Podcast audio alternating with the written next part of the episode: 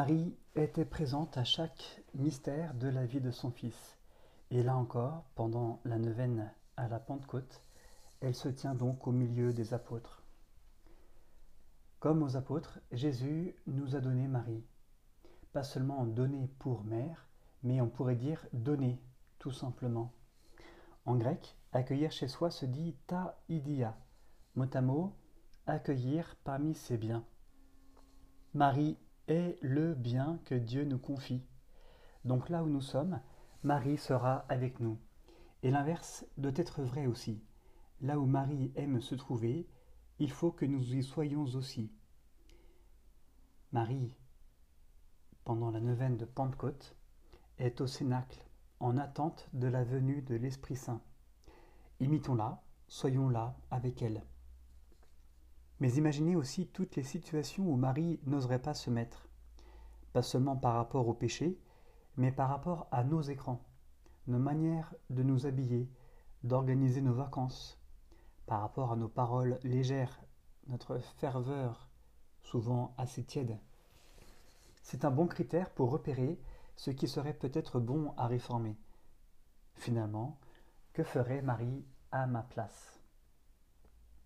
Marie a aussi une mission toute singulière.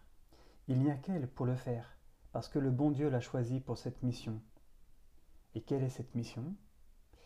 Après la Passion, les disciples sont dispersés et Marie les rassemble à l'endroit où ils ont fêté la Pâque. Au Cénacle, elle empêche leur dispersion, elle les rassemble. On pourrait dire aussi qu'elle les rassemble dans son cœur pour former les disciples de Jésus, les saints. Saint Louis-Marie Grignon de Montfort le dit en ces termes. Marie est appelée par saint Augustin et est en effet le moule vivant de Dieu, forma Dei, c'est-à-dire que c'est en elle seule que Dieu fait homme a été formé au naturel, sans qu'il lui manque aucun trait de la divinité.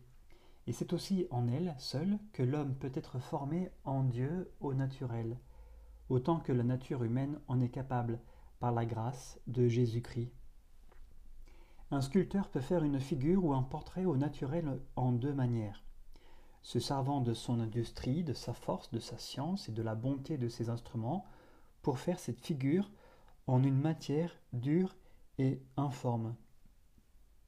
Ou bien il peut la jeter en moule. La première est longue et difficile et sujette à beaucoup d'accidents. Il ne faut souvent qu'un coup de ciseau ou de marteau donné mal à propos pour gâter tout l'ouvrage. La seconde est prompte, facile et douce, presque sans peine et sans coup, pourvu que le moule soit parfait et qu'il représente au naturel. Pourvu que la matière dont il se sert soit bien maniable, ne résistant aucunement à sa main.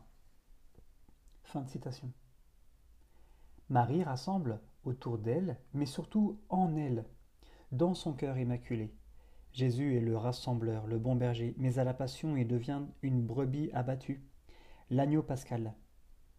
C'est Marie qui rentre alors en scène. Marie est donnée pour mère, pour être la poule qui rassemble ses poussins. Marie est aussi annoncée dans un objet qui a été très important à l'époque de l'Exode et qui a été perdu. C'est l'arche de l'Alliance, dans laquelle il y avait comme la présence de Dieu. Le livre des Maccabées rapporte que le prophète Jérémie l'avait caché dans une grotte tenue cachée jusqu'au moment favorable.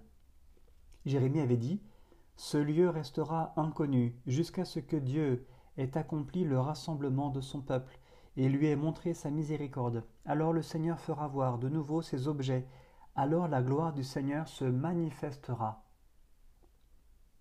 Les chrétiens peuvent découvrir que cette prophétie a été réalisée en Marie. L'arche a disparu pour laisser la place à l'arche de la nouvelle alliance. Cette cachette, cette grotte, est devenue la grotte de Bethléem. Et la présence de Dieu, cachée neuf mois en Marie, s'est bien manifestée dans cette naissance de l'enfant roi, Dieu de l'univers, chanté par les anges à Noël. Dans le livre des Nombres, au chapitre 10, on voit que pendant l'Exode, l'arche faisait se disperser les ennemis et faisait se rassembler les fils d'Israël. Aujourd'hui, cette arche qui disperse les ennemis spirituels de nos âmes, c'est Marie. Celle qui nous rassemble comme une poule, rassemble ses poussins, c'est Marie. on pourrait encore voir que la nuée divine qui venait sur l'arche préfigurait l'Annonciation, avec la venue de l'Esprit sur Marie. Un autre indice nous montre que Marie est l'arche retrouvée. C'est au moment de la visitation. Élisabeth crie d'une voix forte, en grec anaphoneo, qui est un apax dans le Nouveau Testament, c'est-à-dire qu'on ne le trouve qu'une seule fois dans le Nouveau Testament. Par contre, on le trouve cinq fois ce mot dans l'Ancien Testament, ou plus précisément dans la Septante, c'est-à-dire la Bible écrite en grec. Mais à chaque fois, ce verbe est utilisé à propos de l'arche. Que veut dire cela? Que Marie est la nouvelle arche d'alliance C'est qu'elle est le lieu choisi par Dieu pour venir y faire sa demeure, puis à sa naissance, le lieu de la manifestation de sa venue prophétisée, puis à sa passion le lieu où il veut que se trouvent ses disciples.